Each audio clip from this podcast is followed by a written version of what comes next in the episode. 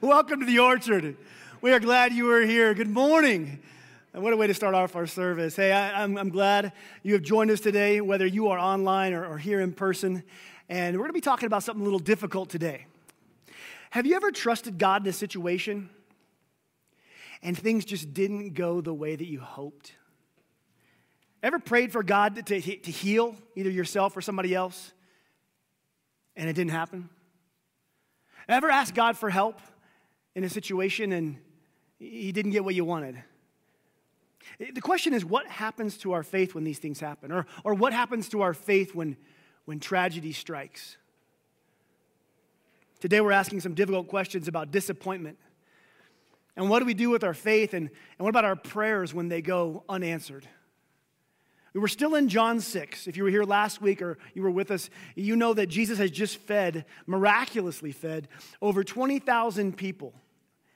We pick up in John 6, verse 15. We find this crowd, um, they have full bellies, and they have some plans for Jesus.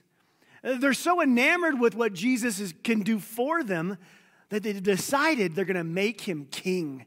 They want to leverage Jesus politically to get the government they want. But look at, look at Jesus' response in verse 15. When Jesus saw they were ready to force him to be their king, he slipped away into the hills by himself. Jesus dips out of the scene. He's not here to be king of any nation. He's here to, to die and resurrect and sit on the throne in heaven and be king of kings. He's not done disappointing them, though. The crowd realizes that Jesus isn't with them. He, he realizes that he, they realize he's not there, and they go looking for him, and they ask him where he's been. Verse 26, Jesus says, I tell you, you are looking for me, not because you saw the signs I performed, but because you ate the loaves and you had your fill. Jesus, knowing their hearts and minds, knows that they're following because he's meeting their needs. The signs that he's performing, signs point to someone, and they're less interested in the someone and more interested in the something that he's doing for them. They want what he's been giving them. They're less interested in who he is. You know, if you're a parent of, a, of young kids or you have been, and you've ever been gone on a trip, and you come home and the kids run up to see you, uh, what's the first question children ask you? What did you bring me? Yeah, you had those moments and you like just want to say, Me, I brought you me. It's me.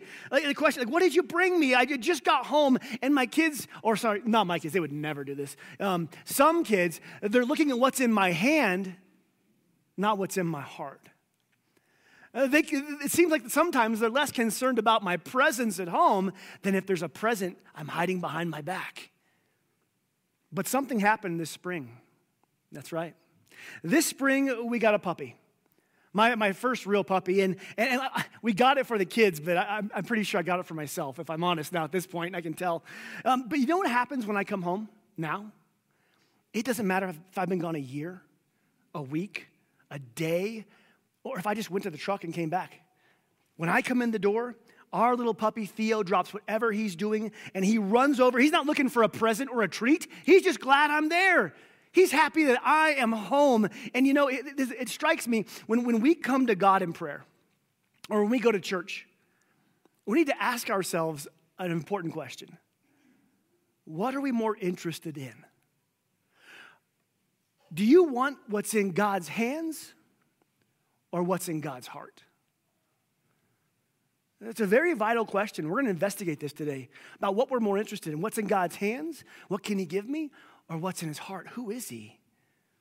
Another question Are we more interested in God's presents, what he can offer us, or God's presence, who he is, that he is here?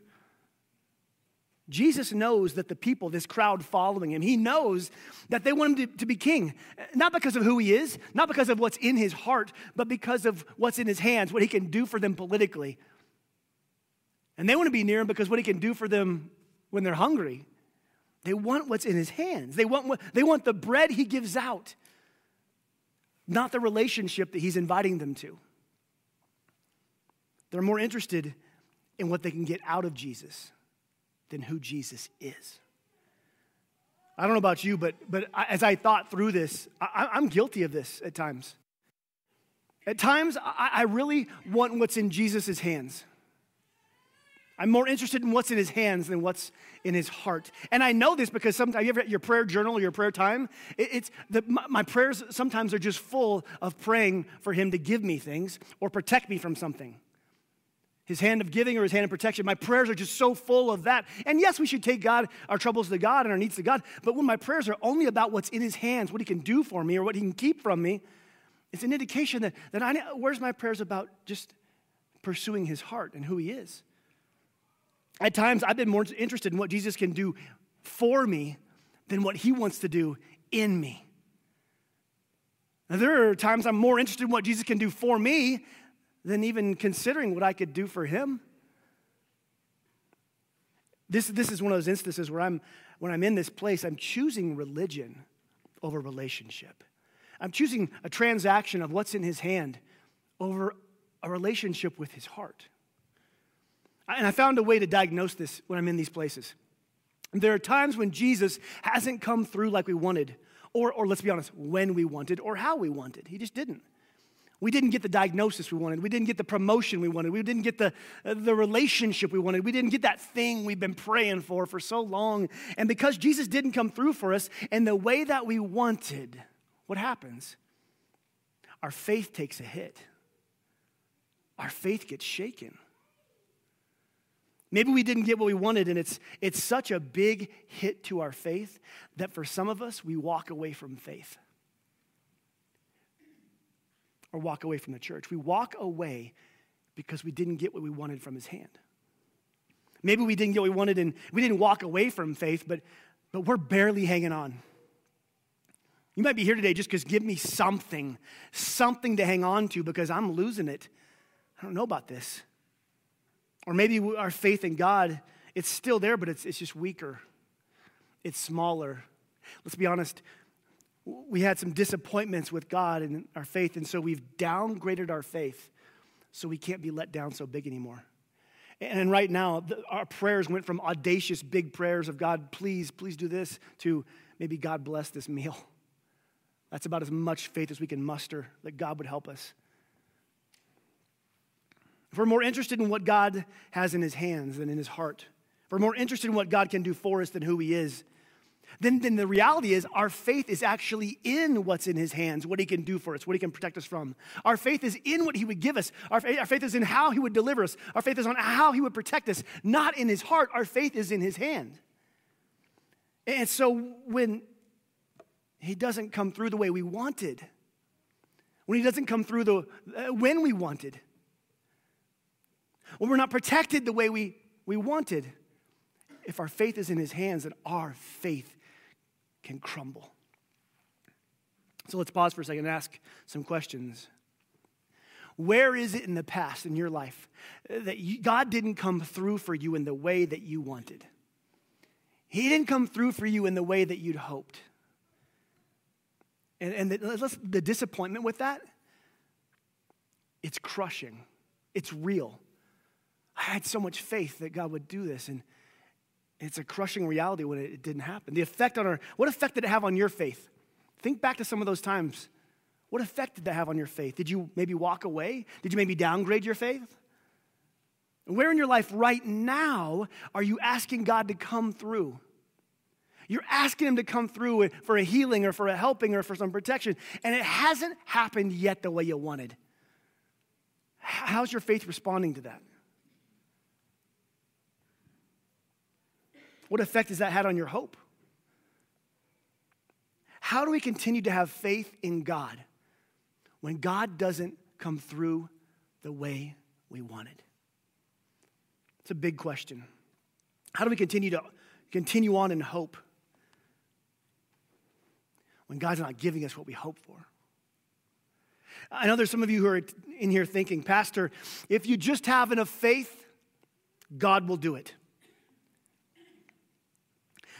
I know some people, and maybe you're one of them, who, who you prayed for somebody or some healing.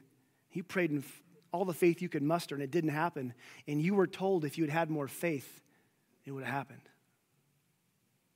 And I'm sorry you were told that. we learned two weeks ago about a healing at the, church, the pool of Bethesda. Jesus heals a man who has zero faith in him. And we've probably learned in our own lives that there are times, there's been times where we've engaged our faith, engaged our prayers, engaged our hope in Jesus, and it just didn't happen. I mean, if loving God and having faith made our prayers come true, then no believer would, would ever get sick. And no believer would ever be poor or have a flat tire, and no believer would ever die. And in fact, if, if faithful Christians, if that was the truth, that if, you, if faithful Christians would be the healthiest and the wealthiest and the longest living people on earth who wouldn't face suffering, who wouldn't face surprise tragedy, and who wouldn't face hardship. But our own experience tells us that's not true, right? And then we look to God's word and we see faithful followers of Jesus who face incredible hardship, incredible suffering, incredible poverty. And then some of them are martyred in terrible ways.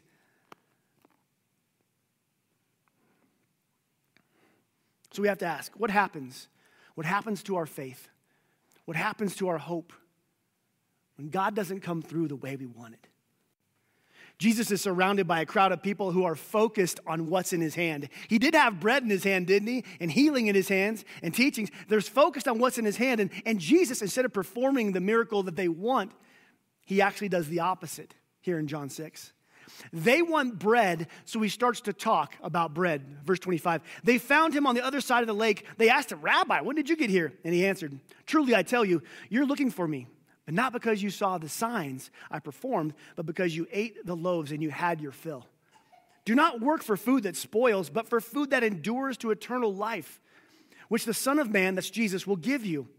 For on him, God the Father has placed his seal of approval.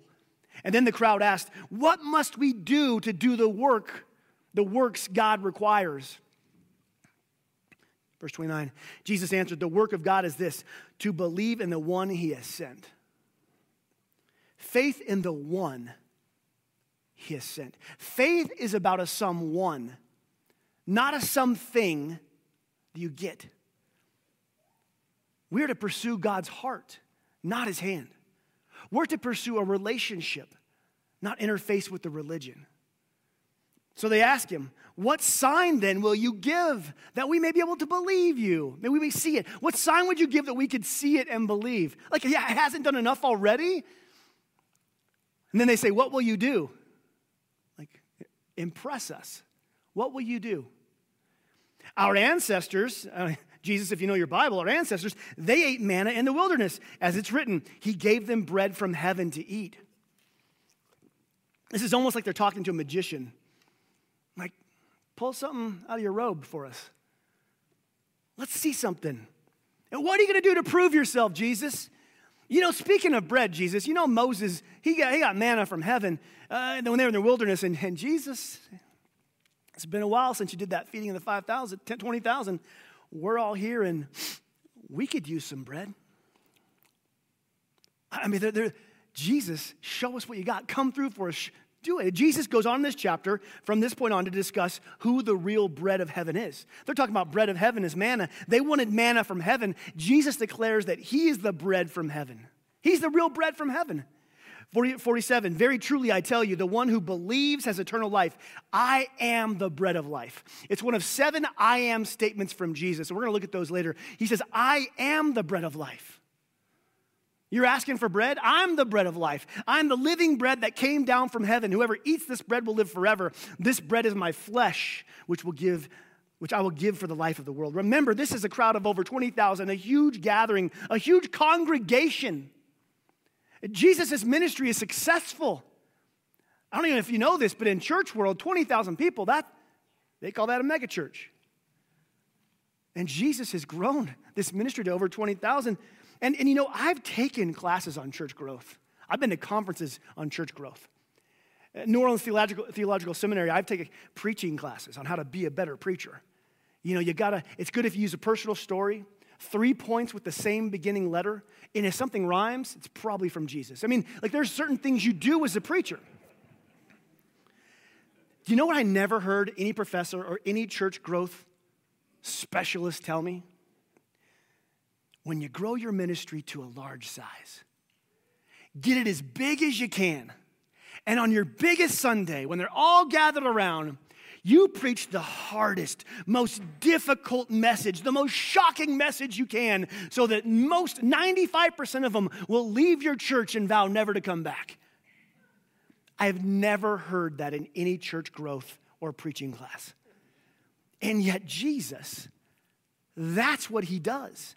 He's looking out at a crowd who, wants to know what they can get out of him. Politically, they want to leverage him. Uh, physically, they want, they want him to provide for their needs of food and, and give us a show. Give us a meal and a show, Jesus. They're there because they want to know what they can get out of him. They want to see cool miracles. They're hungry and they want some bread. And Jesus pulls this sermon out. He tells them, You want bread? You have to eat my flesh and drink my blood to be saved. Can you imagine? I mean, they had no idea what communion was to know what even he was referring to. Can you imagine the slack jawed responses of those people? Like, hey, give us some bread. You know, Moses gave us bread, and here we are, we're hungry. You have to eat my flesh and drink my blood. What?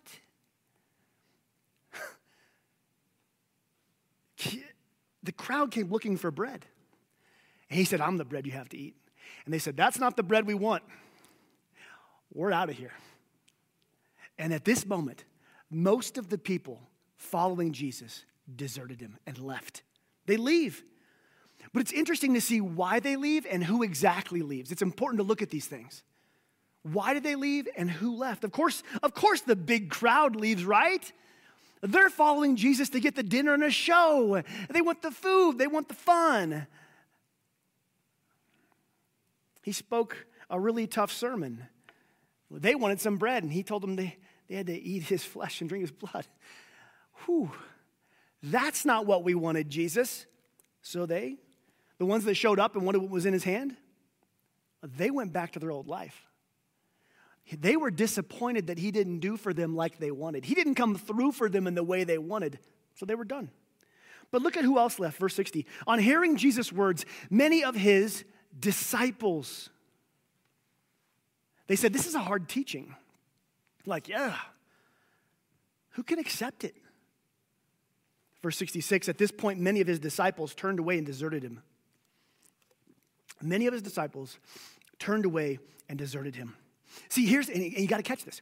On top of the crowds, the vast number of people along for the, for the meal and the miracles,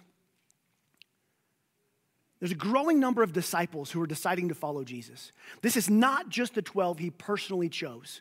He's not talking about the 12 disciples that he chose. There's a growing number, maybe hundreds. At times there's 72. There's different numbers. Who knows how many at this instance, but there's maybe hundreds of people who said, I'm, gonna, I'm following Jesus. I'm with you.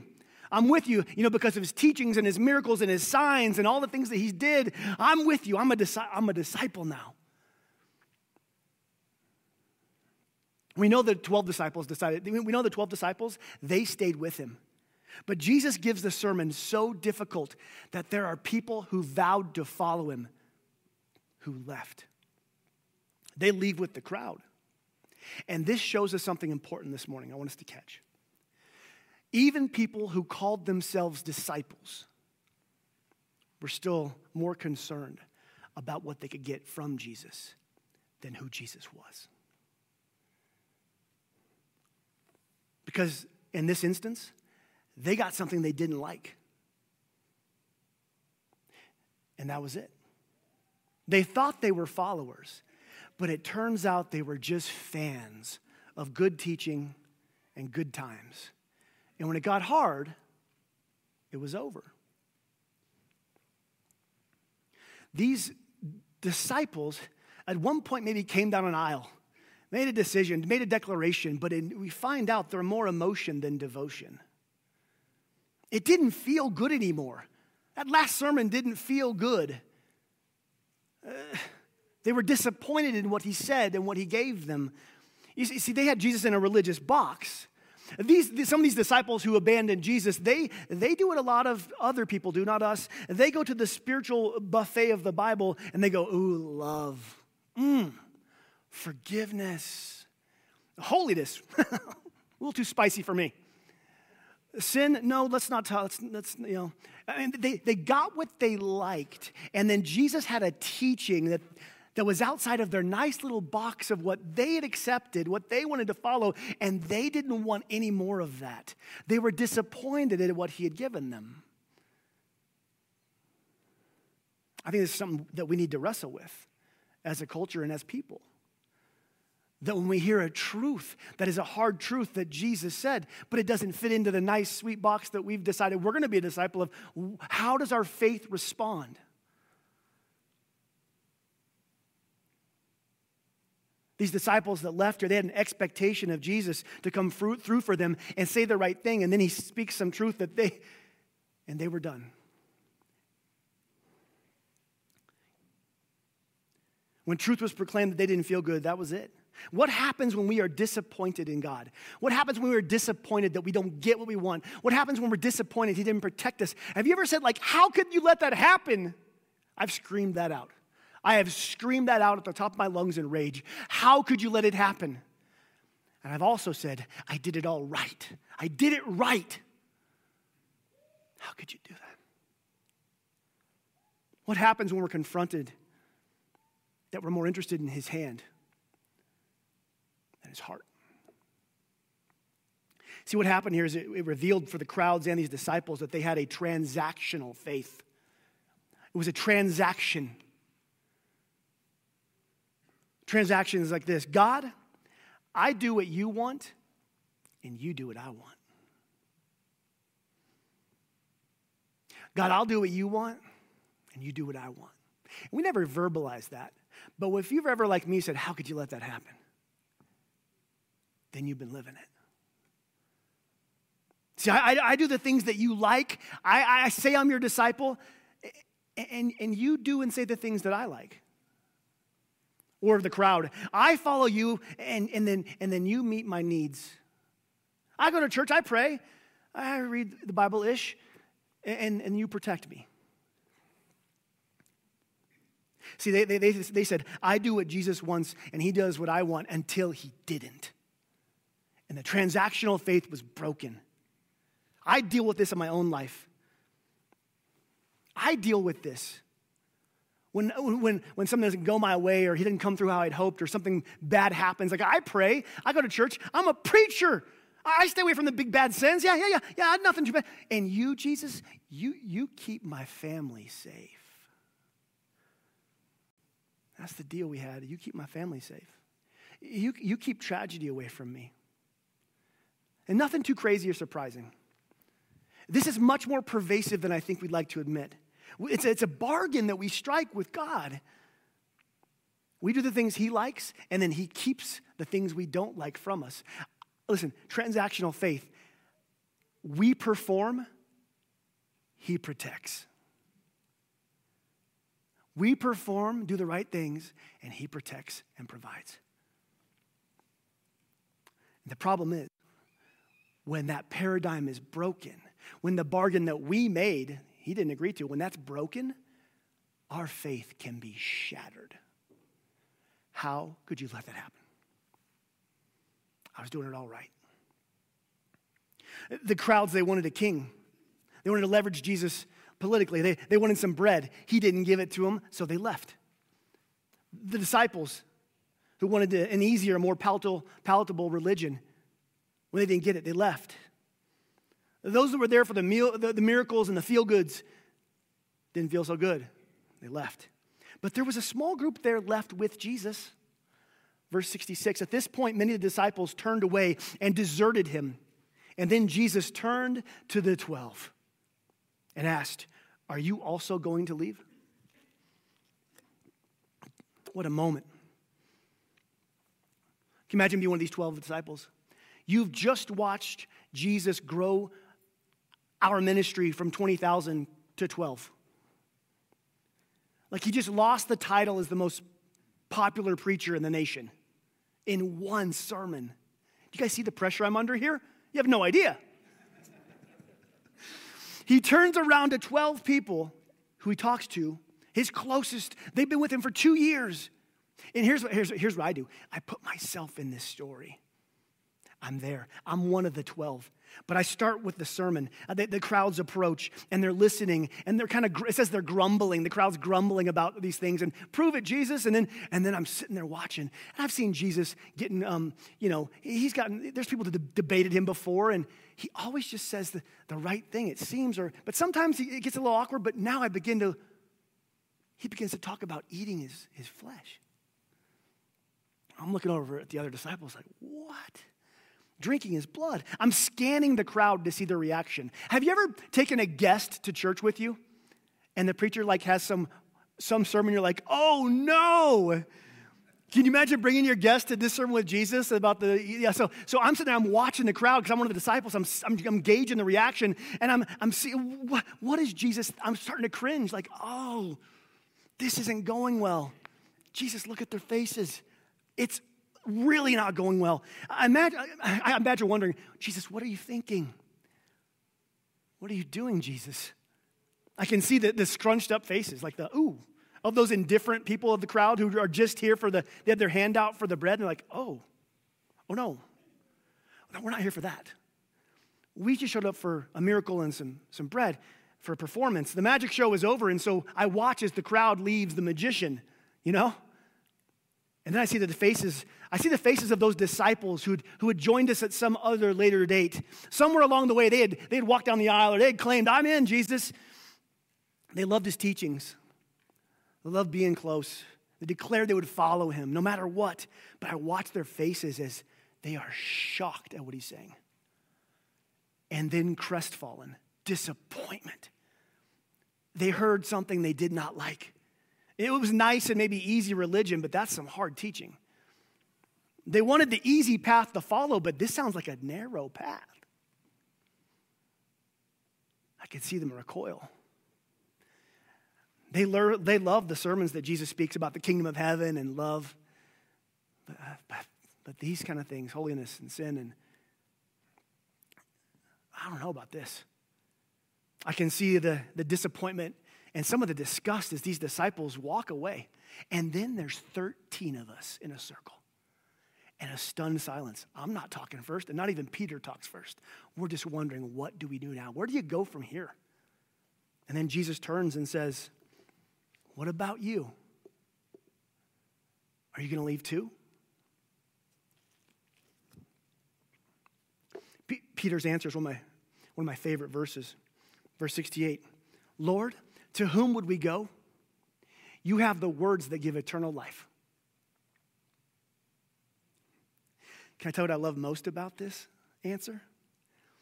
Peter didn't answer where they would go.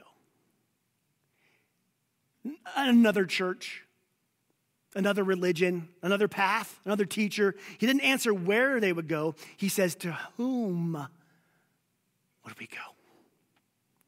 Peter reveals something, and I believe what he's revealing here is the secret to having faith as a disciple that when life gets hard, when tragedy hits, when the unexpected happens, when you don't get what you want, when disappointment hits, that you can have faith that perseveres. Peter reveals that he's not devoted to a religion, he's in a relationship. Peter reveals that he's not following some program, he's following a person. He says, You have the words that give eternal life. Jesus, you are the source. You have it. You are the source. To whom else would we go? Peter answered, Lord, to whom would we go? You have the words for eternal life. And the next verse reveals even more. We have come to believe and to know that you are the Holy One of God. He says that he's come to know who Jesus is. You see, his faith is in Jesus. His faith is not in the miracles or the lack thereof.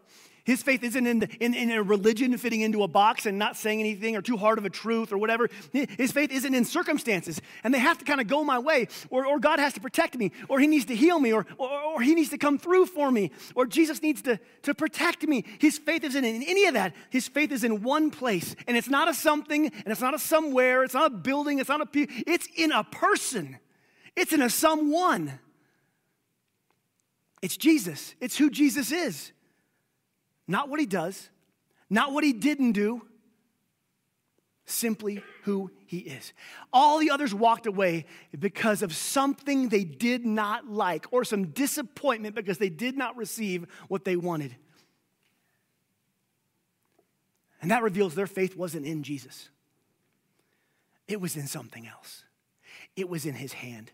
He was supposed to come through. He wasn't supposed to say that. He was supposed to fit in whatever it was. It wasn't in Jesus, it was in religion of what they thought a man made Jesus should do for them. The crowds, the crowd, they like to be near Jesus for the prosperity. He gave them something. He gave them something. The disciples who left, they liked being, they liked being a part of it because they liked the proximity. They liked being close to Jesus. Some like the prosperity, some like the, pros, the proximity, but the disciples, they stayed with Jesus because of identity. Not what they could get out, not because it felt good to be close, because it, it didn't feel too good there. Then it was because of identity. It was who he was. And when it comes to Christianity, some people like the benefits, the prosperity of Christianity, the feel goods, the bennies. Some people like being on the inside. But for those whose faith is going to stand firm, they're following based on identity the identity of Jesus and who he is. I have come to know and believe that you are the Holy One of God. That's why I'm not leaving, because of who you are, Jesus. You see, Jesus didn't come to, to start a religion based on transactions that you do this and I do that. He came to offer a relationship where we get to know him, to know his heart. He didn't came to, to just offer us his hand. He wants us to know his heart. Because, see, when life falls to pieces, when illness hits, when tragedy happens, or when businesses fail, when marriages fail, when life fails, people wonder why you don't walk away. It's because you say, Well, to whom else would I go? My faith isn't based on my circumstances. I didn't come to faith in Jesus based on circumstances. To whom else would I go when things get hard? He has the words of eternal life. And I have come to believe and know that He is Jesus, the Holy One of God. And that's where my faith is, despite my circumstances.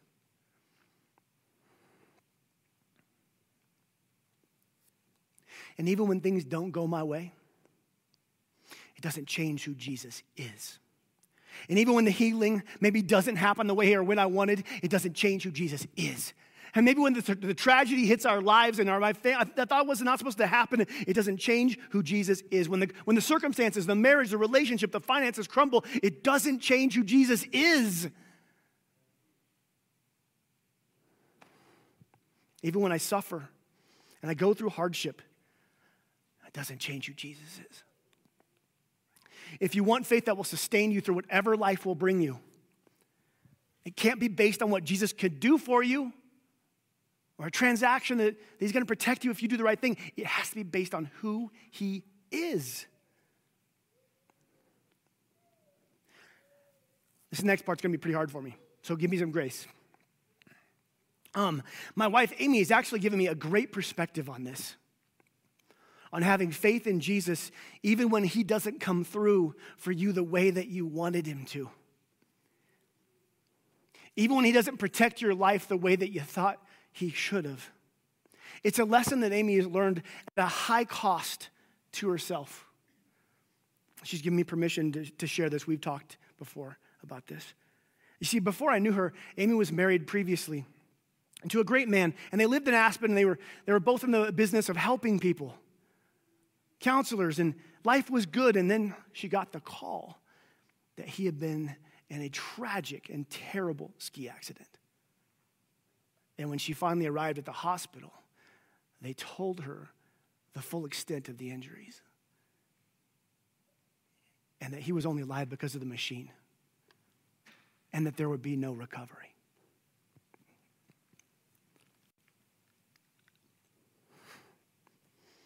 When she heard, heard that, she made everybody leave the room. Everyone. And she crawled up in bed next to him to lay next to him one last time. And there in that bed, she prayed with all the faith that she had. she prayed and she prayed those, those intense prayers of faith and hope that he would just sit up and go, Hey, what's, what's all this? That prayer that, that, that it would all be a bad dream and that he would wake up and it would be okay. She engaged her faith in such a way, all of her faith, all of her hope, there in that bed at that moment, praying that he would, he would be healed. And when he breathed his last, her hope died as well. You see, God didn't come through for her despite her faith being fully engaged.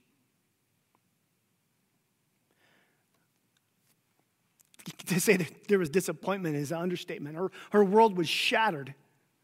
Her hopes and her, her life uh, goals for the dreams ahead were, were gone. A devastating blow to her heart and her mind and her, her everything. But despite all this, her faith in God held strong. Even with her hope gone, her faith, her faith in Jesus said that God is still God. Even, she said, even with her, her present and her future just shattered, her faith knew God was still good.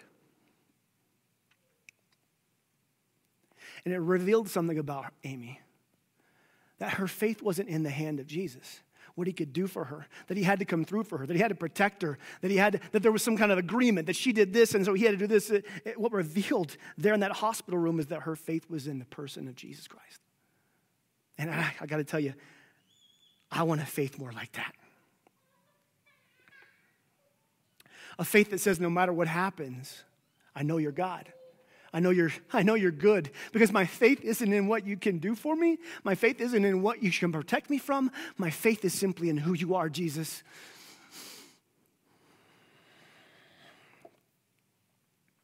And even in, in up to this day, she walks in amazing faith because she's experienced intense loss. And through it all, she's clinging to God's heart. I want a faith like that. A faith that is in who, not what. A faith that is in someone, not the something I can get out of it. And in the end, it's faith in Jesus alone and above all that matters most. Jesus above all things. Oh, we don't pray because we want to, to make a deal or manipulate God. We pray because we love Him and we want to know Him better.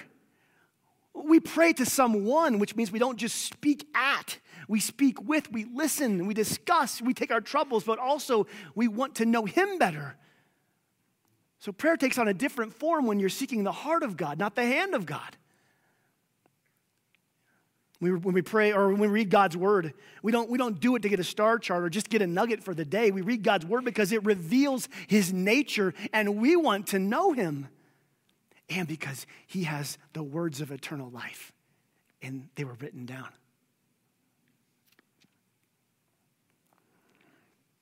We pursue God because, because of his heart, not because of his hand. And today, my prayer, my prayer for today is that through all this, that our faith would be revealed. And that many of, many of us listening today, it would be, you would be convicted like I was, that I have had a transactional faith a religious agreement with Jesus that I do these things and then you protect me. And then my prayers are full of, of asking for the hand and not pursuing the heart. My prayer, I pray this as a church that we, we, we come to have our faith in Jesus and who He is so that when life gets hard, we don't walk away because we're not walking away from Him. We're walking away from a religion or an agreement or a transaction. So, God, I pray you forgive us today where we're like the crowd who, who placed cultural issues above you. Because, Jesus, you don't fit under any political banner, you are above every banner. So, forgive us where we have tried to leverage you for our political gain, like the crowd. Forgive us where we are like the crowd that only wants to get something out of you Forgive us where we are like those disciples who, who left because there's truth that you speak that doesn't fit into our nice box. And God, may you reveal your heart to us. I pray that we as the orchard would see your heart and we would pursue you in a new way. Forgive us for pursuing your hand. We want to know your heart. And Jesus, we want to place our faith in you and who you are. And so, Orchard, if you if this is your prayer, would you place your hand over your heart and pray this with me? It's on the screen. Let's pray this together. This is, this is what Peter said. We're going to pray it personally, what Peter said. Jesus, to whom else would I go? You have the words that give eternal life. I have come to believe and to know that you are the Holy One of God. As we go into communion, if you have communion, I want to take it right here and get the bread. And if you would, once you get that, if you would hold it up.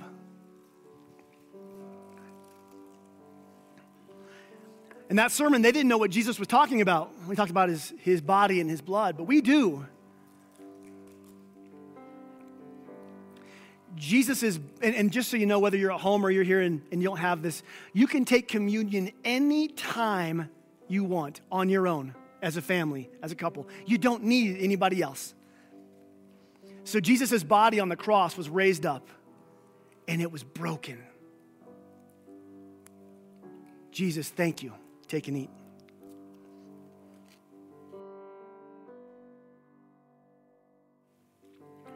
the blood of Jesus.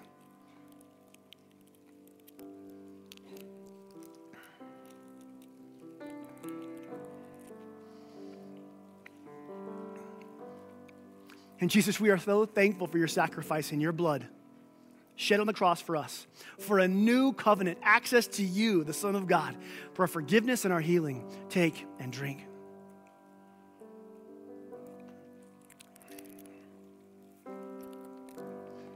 As we go into worship, this next song, I want you to sing it not as a song, sing it as a prayer. This next song is a prayer that you have committed to follow Jesus because of who he is, regardless of other circumstances. And if no one else goes, if the, all the crowds leave, if everyone else leaves, if, if no one else would follow, you would. So would you stand with me? And let's like our hearts.